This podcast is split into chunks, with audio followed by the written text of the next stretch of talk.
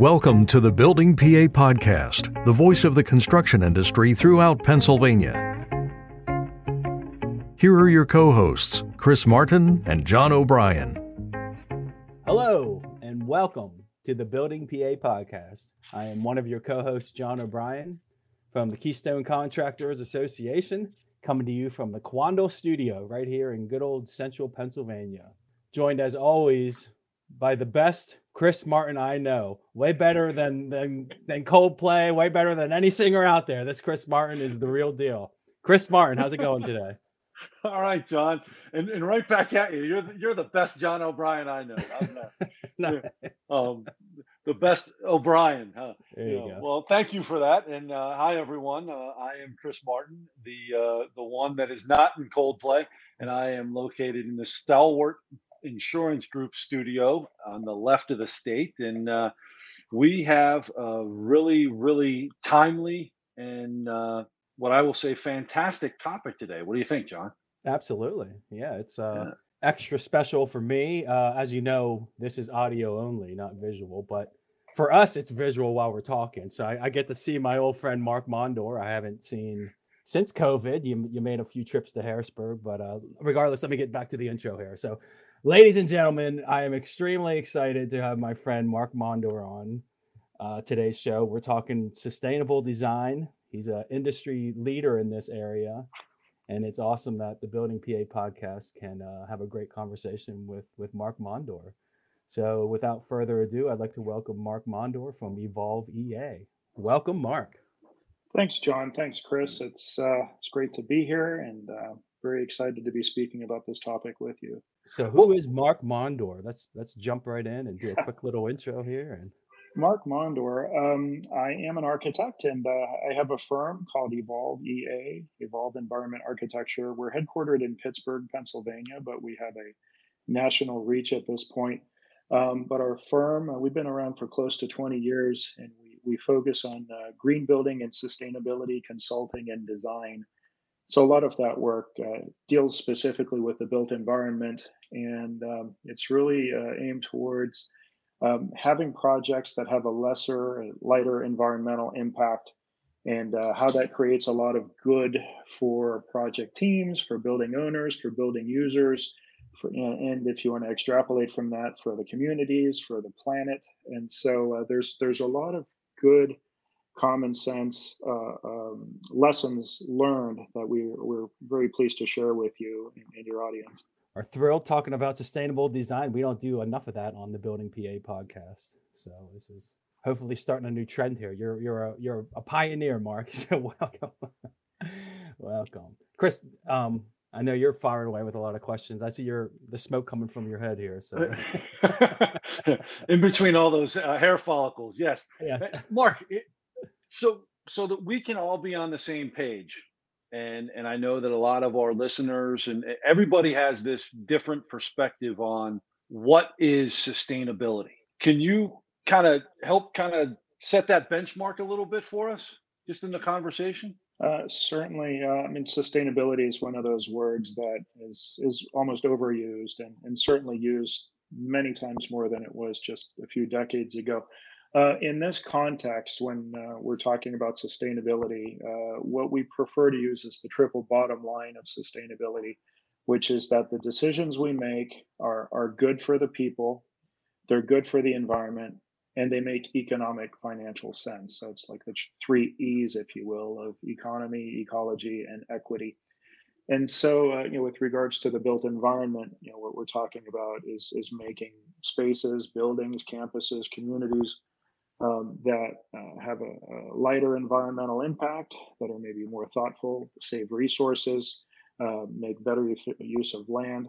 They're also good for the people who inhabit and come across it. Uh, you know, it's uh, you know, more visually uh, uh, intriguing, better quality of air, so healthier um, and more walkable and um, lower CO2, lower emissions, things like that and also um, you know um, for the environment you know using um, you know, less resources. Oh sorry the 30 would be um, you know, economic. Uh, is that a lot of sustainability uh, measures make economic sense? We have to look at them as investments if you will. Um, you know, even if they cost a little more upfront, the idea is that they're lessening the operating costs, whether it's by resources uh, efficiency or whether it's by increased productivity by the people who, who are using the building. So in well, my, uh, oh, I'm sorry, Chris. I was going to say I don't think I could have ever explained it to that level. So thank I you. he's awesome. he is. Yeah. We're talking to the right guy, that's for sure. uh, yeah, in my in my previous life, you know, I, I used to live in Pittsburgh and, and, work at the Master Builders, and they had an annual awards ceremony where they they recognize a lot of uh, notable projects in the Western PA area, and it seemed like you and your firm were always somehow associated with a lot of those sustainable designs and those sustainable projects. Um, over the years, any notable projects that, that come to your mind? Yeah, uh, thanks, uh, John. We we try. Um, yeah, and, and, before I answer that, yeah, I mean, uh, you know, you and I have you know worked co- collaboratively when I was president of the American Institute of Architects and uh, with our committee on the environment, which which I'm very proud of. So yeah, it's it's been a, a long you know back and forth.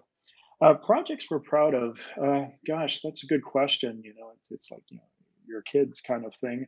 Yeah. Uh, we, we have over a hundred uh, certifications under our belt at this point. Um, so we've we've been at so but I guess I might want to answer that in terms of you know some of the more intriguing ones, perhaps. Uh, you know, we we uh, did uh, a project in, in Egypt that ended up being the first LEED certification in Africa for a global processing center for HSBC. So that was interesting because we really moved the needle, you know, a lot on that that project. Um, another one is the David Lawrence Convention Center, which was a, large project, and uh, we helped them a lot with their operational goals, uh, and that's that's been an ongoing thing.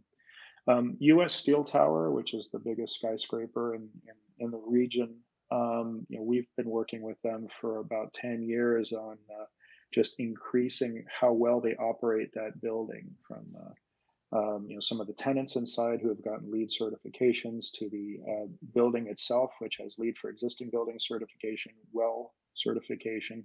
We started a tenant sustainability committee for that entire building, which is great because how often do you get landlord and tenants together in the same room where there aren't lawyers and brokers involved? Instead, it's a, it's a good discussion of, of sustainability initiatives.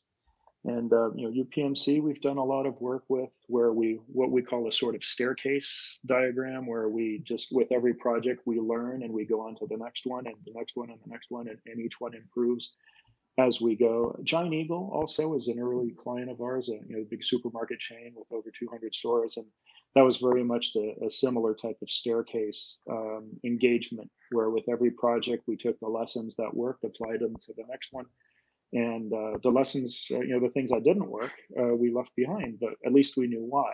And so that type of deliberative process with with a portfolio owner has really been helpful in in terms of pushing uh, along the entire enterprise. So one of the things that i've seen uh, in just preparing for this conversation is that you know you you it mentioned in your bio that you studied in Scandinavia, and I and I, I'm not trying to take us off topic. I'm certainly not going to do that. But eh, can you tell us a little bit about the difference between sustainability in North America versus sustainability in Europe? And is there a is there a big big gap in terms of the approach um, that's a good question. Um, you know, uh, both you know uh, American construction and, and European construction, I, I would say, are, are, pretty well sophisticated. I, I, think you know if, if I had to generalize a little bit, um, I think the key word for American construction is expediency. It's about speed to market, and it's about getting things done quickly. Whereas uh, sometimes, uh, you know, in Europe, some of the uh, owner goals are, um, you know, have have more of a longer time horizon, and there's a little more patience for a little more exploration up front, with the understanding that if you're working in a village that's you know been uh, a village for 600 years, that you are not necessarily going to look to put up a quick building and quickly sell it. Uh, rather, you're going to look to build something that really has a you know, durable durability and you're looking at a 100 year horizon. And this is even in poor European countries. We've seen them use just really good materials, really good timbers, uh, just because they, they're not going to take um, you know, shortcuts. Um, the, the other observation I would make about Europe is that, um, you know, it's more compact, energy costs more. And so when you have that kind of mindset, you, you don't just think, okay, just take it all the way to the dump or the landfill, because that landfill is probably against something else. There is no there there. And you know, likewise, energy costs a lot more there. So uh, the energy efficiency measures have a much faster return on investment. So some things like that have just raised to a larger consciousness in terms of the impact that, that buildings have. If I had to draw a couple comparisons, it would be those. Well, you've been a uh, leader in, in sustainable design for a long time now, back in the early GBA Green Building Alliance. And, um, you know, how has kind of over the years the, the owner goals changed and how the challenges changed? I mean, you, you named you know, Giant Eagle. I can't imagine them thinking about this 20 years ago and US Steel and UPMC and you know how has that evolved with you at Evolve? So, yeah, um, no, that's a good question. Yeah. Um, I, am happy to say that there's a lot more um, interest and conversation, which means that you know some of this terminology is more and more commonplace.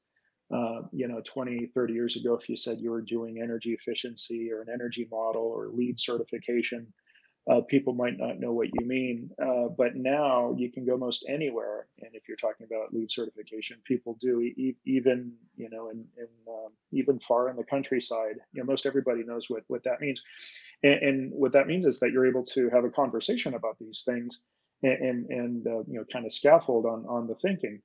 So, you know, LEED is something that's more, much more common. Um, you know, indoor air quality has become much more common in the last decade. People are aware; they know what VOC, volatile organic compounds, are. They're they're more aware of the quality of views and things like that. Even carbon, we didn't really talk about a whole lot 10 years, and now there are a lot of institutions have carbon goals. Uh, you know, getting to net zero. You know, so um, in general, yeah, John, um, there's there's a lot more sophistication, and you know what what I've found in my um, you know from my experience is that you have certain places, um, you know, certain institutional owners, municipalities that really almost can't be green enough. They want climate action plans, they want net zero, they want to hit 2030 goals, they want to do all of these things um, and, and, what that does is it, it drives uh, you know, innovation forward because when you have successful models, everybody can relate to that. And, and so some organizations specifically want to, to do things as a sort of proof of concept that um, others can kind of learn from. You know, I mentioned the convention center a little while back. That's a perfect example where they want to be a model for others to, to follow. And, and to your point, Mark, you know, as you were saying that at the beginning, people are more aware of it. And in my head, one of the very first LEED projects that I even that I got around was the convention center. So mm-hmm. like like in my head, that's like kind of the bar. Mm-hmm. Um, but to, to take to take what you just said a little bit further, you, you you know you mentioned indoor indoor air quality and what is the trend coming out of COVID that has that becoming such a big topic. I, I, know talking to other folks that have you know bigger offices and and, and a lot more people coming back to the uh, to offices.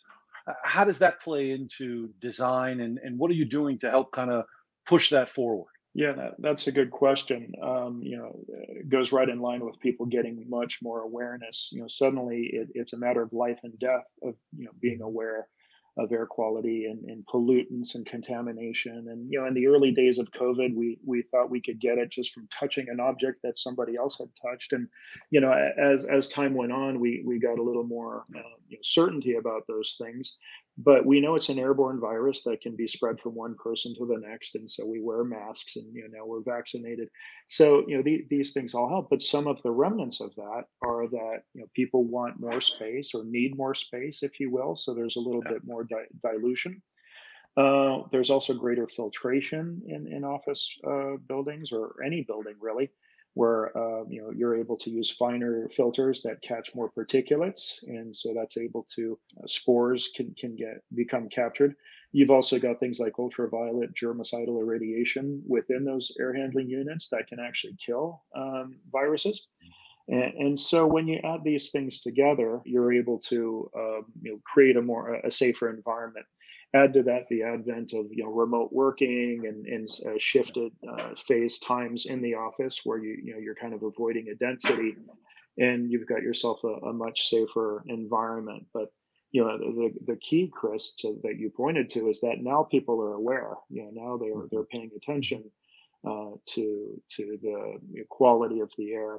The, the other thing going on, and this has been a major trend, is just the ability to understand the quality of the air in, in real time. Uh, people used to not think about things like, um, you know, they, they care about the temperature, but maybe the relative humidity, not so much. Uh, maybe the particulate matter, you know, PM 2.5, PM 10, not so much. But you know, now there's there's a greater uh, desire to understand also you know uh, TVOCs, total volatile organic compounds, the particulates, contaminants, um, you know, phenyl, uh, phenylcyclohexene, all these different things that people didn't really care about before, and now suddenly there's awareness to that, and and that's important because you know uh, I think it's the goal of everybody listening to the, this podcast to create and deliver better quality environments and safer environments for everybody. And, and just a quick follow up to that: Are you seeing more of your clients really kind of n- not so much shifting away from from what I'll call the you know the sustainable project, but more toward the improvement of indoor air quality, or is it still kind of staying the same? Uh, well, they're not shifting away from it at all. If anything, they're kind of rolling it in and making it part of the okay. same same goals. Um, you know, because if the goal of a sustainable project is to make the environment for people uh, in a building that that has less impact, then then this just fits right in um, you know the the idea of creating these healthy interiors. Maybe the one thing that's counter is if you are sending more air through a space, uh, then that's more heat, air that you need to heat and cool, which has a, a slight energy impact. Mm-hmm. But you know eh, the prevalent thinking is is if that's what it takes, it's certainly worth the additional energy in order to create a better environment. And, and uh, LEED and codes like that uh, take that into account. You know the, the bottom line is you want to make healthy environments, but you know eh, the goal of sustainability is like that triple uh, legged stool that i mentioned before is, is not just saving resources but it's also making healthy environments. And uh, you know so you have systems like LEED that you know really codify that very well you know uh, LEED is a framework. Our general approach when we start on a project is to uh, you know do the goal setting in order to see what the goals of the project want to be you know, from the point of view of the stakeholders uh, the owner, you know, what, what does success look like? And with that, you know, maybe there's a mission statement or a vision statement within the organization that may touch upon LEED and sustainability or, or uh, energy efficiency or daylighting or healthy environments or giving everybody a window or carbon goals are now increasingly important. We want to make sure that we have a net zero ready or, or a net positive building that's regenerative. You know, they, they vary all over the place, and there's no right answer because every organization is different. But our approach is to start with that and then try to come up with sustainability goals that match that. And sometimes it's within the form of a framework. It could be Energy Star, it could be WELL certification, it could be LEED certification. And then from that come the goals, and then from that come the strategies. And that's kind of how we unpack these unwieldy uh, sustainability goals and make them workable for for any enterprise. We do have a lot of contractors that listen to the podcast, so I just wanted to hear your thoughts and opinions on on the construction side of things. How has that changed over the past couple decades? And I can recall the early 2000s where Mike, your your good friend or mutual friend Mike Kuhn and I went to the association board and said we'd like to launch a green builders committee, you know, and get more sustainability minded within the association and it took us about two or three years to launch this. There was a lot of pushback, and so it's, it's awesome to see the mindset the mindset mindset has uh, changed a lot. But I just wanted to hear your thoughts on. Um, on yeah, absolutely. I mean, uh, you know, first off, contractors are essential partners in this. We're we're not talking about an environment where a building is designed and then the contractors finally get to see it generally partnering up front. And when I mention these goal setting sessions up front, it, it's great to have the contractors involved because the opinion of contractors regarding cost and regarding buildability is unbeatable, and you get it right away, which which is great. You're not hoping and, and guessing. Uh, but the, uh, the the stance of contractors has really changed a lot. Um, you know, there's a lot more knowledge uh, and, awareness. You know, so for instance, uh, the the not just the materials going into a project, but uh, you know what what uh, you know the, the constitution of those materials, where they came from, what they're made of, what their uh, environmental attributes now. uh, you know, thanks to uh, not just MSDS sheets, but uh, you know, BPDOs and things like that. There's a, a, much greater awareness. So contractors are able to evaluate these things in real time, rather than saying, uh, you know, here's our submittal. Uh, hope hope you don't reject it.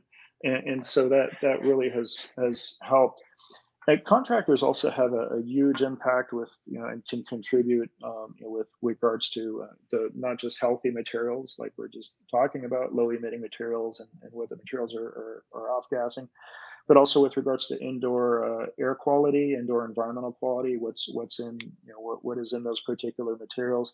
Uh, also energy efficiency, uh, you know, how the building is built, what are the tolerances, are there leaks or cracks or anything like that and also with renewable energy, um, you know, we're, we're seeing a lot more, uh, you know, renewable energy uh, applications, uh, photovoltaics, notably.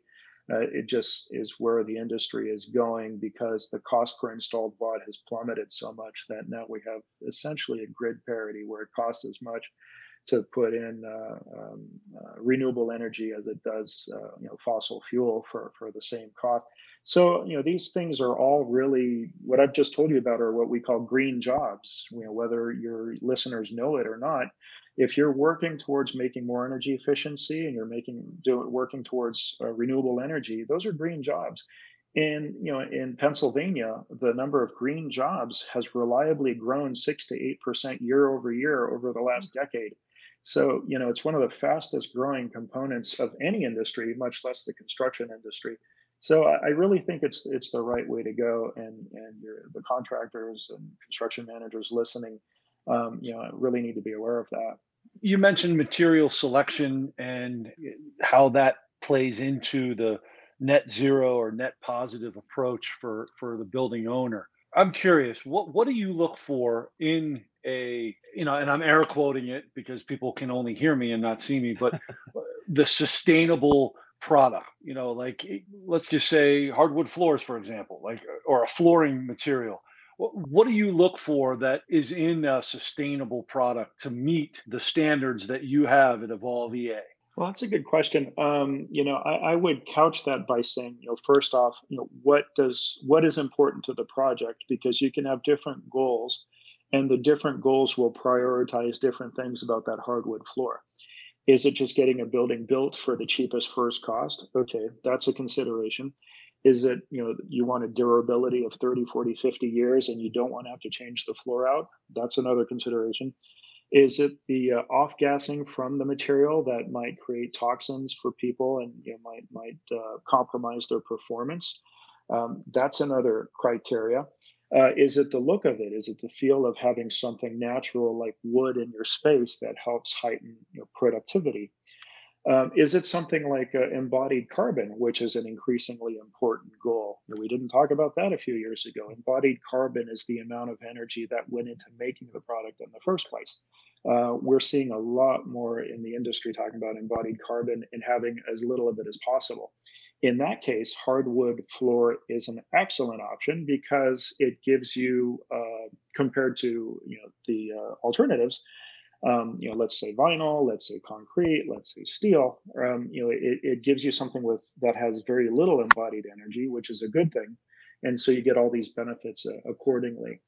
So as you can see, there's 10 different ways to answer your, your question, Chris, but, but, I, but I can tell you that they come from the goals that are set forth by the owner. So if that goal setting is, is skillfully done, you can find an answer fairly quickly. thank you for that. And um, I, I appreciate that. One other question for you. Where, what are some trends that you're seeing in sustainable design, um, achieving net zero, and, and the like? Um, the trends have to, uh, with regards to to those high performance uh, trends, we would say, are, are, that first off, there's a lot more knowledge and understanding of it, and uh, that some clients are insisting upon it. Um, you know, uh, there's this uh, movement towards 2030 and trying to get as close to net zero as we can by 2030. Uh, the Pennsylvania Climate Action Plan uh, you know, calls for, you know, based on a 2005 baseline, 26% reduction by 2025 and then 80% reduction by 2050. And so now there's there's a lot more awareness about making sure that buildings uh, operate efficiently and that if they once you get them to operate as efficiently as possible that you can then look at renewable energy in order to um, uh, add energy to the building and that's how you get to net positive basically the approach is to reduce as much energy as necessary by virtue of how the building is designed oriented the systems that are within it and then once you get to that point, then it becomes the culture of the people inside of it. You're making sure they're not leaving lights on and windows open and things like that. And so that can be automated. And then once you get that building as efficient as possible, you go from passive, then you go to active, and then you look to renewables. And that's what it can take to make a building that's net positive. Uh, I could have mentioned at the outset that the Phipps Center for Sustainable Landscapes was also a noteworthy project because that one is a net positive living building and it's been a national destination for, for tourists ever since it, it was certified 10 years ago. So, you know, that net zero thinking is certainly a, a big change in, in, the way that uh, you know, buildings are sought now uh, with with regards to uh, sustainability goals. It, it's hard to do. I, I, wish I could say it's it's easy and go out and, and do a net zero building today, but it, it does require a lot of planning and, and, some investment up front. So you know, it, it's uh, one of those things that that the industry will will move you know forward with. So um, you know that that's one of the big changes that we're seeing uh, in in construction moving forward is these uh, uh, these ambitious energy goals. Uh, we talked about the health goals. You know that that's another thing. There's an awareness there, and that uh, a lot of people want want that as well. Right. Um, and then frameworks with regards to to wellness. Uh, yeah, I mentioned LEED, which is kind of comprehensive, which is what makes that a very useful system. But there's a, a framework related to wellness, and you know the the idea being uh, not just what kind of energy uh, environmental impact is the building having, but what kind of impact is the building having on me and my health? And that that's that's a big change. For instance, the the lights over your head right now, it's not just how much energy are they using, but healthy is the light coming out of them? And is it exciting your eyeballs and, and giving you making you alert? Or is the glare too much that it's tiring you out and and and, and you know making you uh, unfocused you know that that kind of thing? I'm glad you mentioned phipps. I, I love that place. I take my kids there whenever we visit pittsburgh so it's it's beautiful. They're um, doing great work and they they can't be green enough. They keep yep. going. Yeah, it's absolutely. a wonderful thing. It is. Yeah you you kind of touched on trends. Wondering if uh, you could quickly maybe talk about some challenges as far as achieving those those goals that we have, the 2030 and the 2050 goals. Uh, yeah, um, there are challenges. Uh, you know, like like I just said, if it was easy, everybody'd be doing it. Um, but I also don't want to make it sound like it's not possible. And what, what you really need is, is a goal for the project that everybody can get behind. Uh, the key to that is the project owner, you know, whoever is directing the, the, the project and, and, of course the money towards that project uh, has to agree uh, to to this particular uh, goal. You know, so when you have that, everything else can come into play. Um, but the the uh, challenges probably are not so much on the capabilities of the contractors or, or the intelligence or the awareness or anything like that. They, they probably have to do with comparing to the baseline, which is conventional, which is how a building would normally be built using rules of thumb, is that you have this tendency of like, let's just go back to business as usual. Let's just do what we've always done.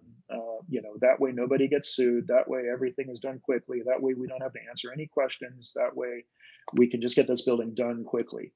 And what you're trying to do with sustainability is, is change that a little bit, where you're questioning it and you're trying to figure out approaches that uh, you might not normally do. Well, whenever you ask anybody to rethink what they do, uh, you tend to either get um, a little bit of pushback or you want more fee or you're entitled to more fee because now you're using energy modeling and things like that. So, you know, generally it costs a little bit more to do these things. And that's that's where the problem comes in. Um, you know that that it costs more than a conventional building to do. Now, naturally, we look at that additional cost as an investment like any other. It has a return on itself. It can be a triple bottom line return in the sense that uh, not only can it pay for itself over time, because you usually do have an ROI, but uh, the ROI can be uh, by virtue of how much energy you're saving, but also by virtue of how much healthier and more productive you know the building is. You know think of it in terms of like a school where you're making environments where the kids have fresh air and fresh daylight and, or, or maybe even a resilient building where you're able to uh, use um, natural ventilation and daylighting more hours of the day so that if there's a grid emergency of some kind you're able to continue using that building. These things are all returns on investment that are not necessarily the way that a, a banker might look at it and so that's why the goal setting uh, in, in terms of what the owner wants is so important. Mark, I have to thank you for for joining us today, and and this has been a really really enlightening conversation because I think you really explained sustainability and you know the evolveEA approach very very well. I think our, our listeners will agree with me, and and you can by by all means you know reply in the comments there of the of the uh, discussion, but. Um, I, thank you so much for joining us. And uh, as as a listener, um, I encourage you to check us out on uh, LinkedIn, Facebook, and Instagram, and visit our website at buildingpapodcast.com for past episodes and this episode and future episodes. Mark, thank you so much for joining us. Oh, it's my pleasure. Thank you, Chris. Thank you, John. And we'll talk again some other time. Thanks, Mark. Yeah. Always great. Thank you for joining the Building PA podcast. To stay up to date, follow us on LinkedIn and Facebook, and visit buildingpapodcast.com to subscribe to upcoming shows. Thanks for listening.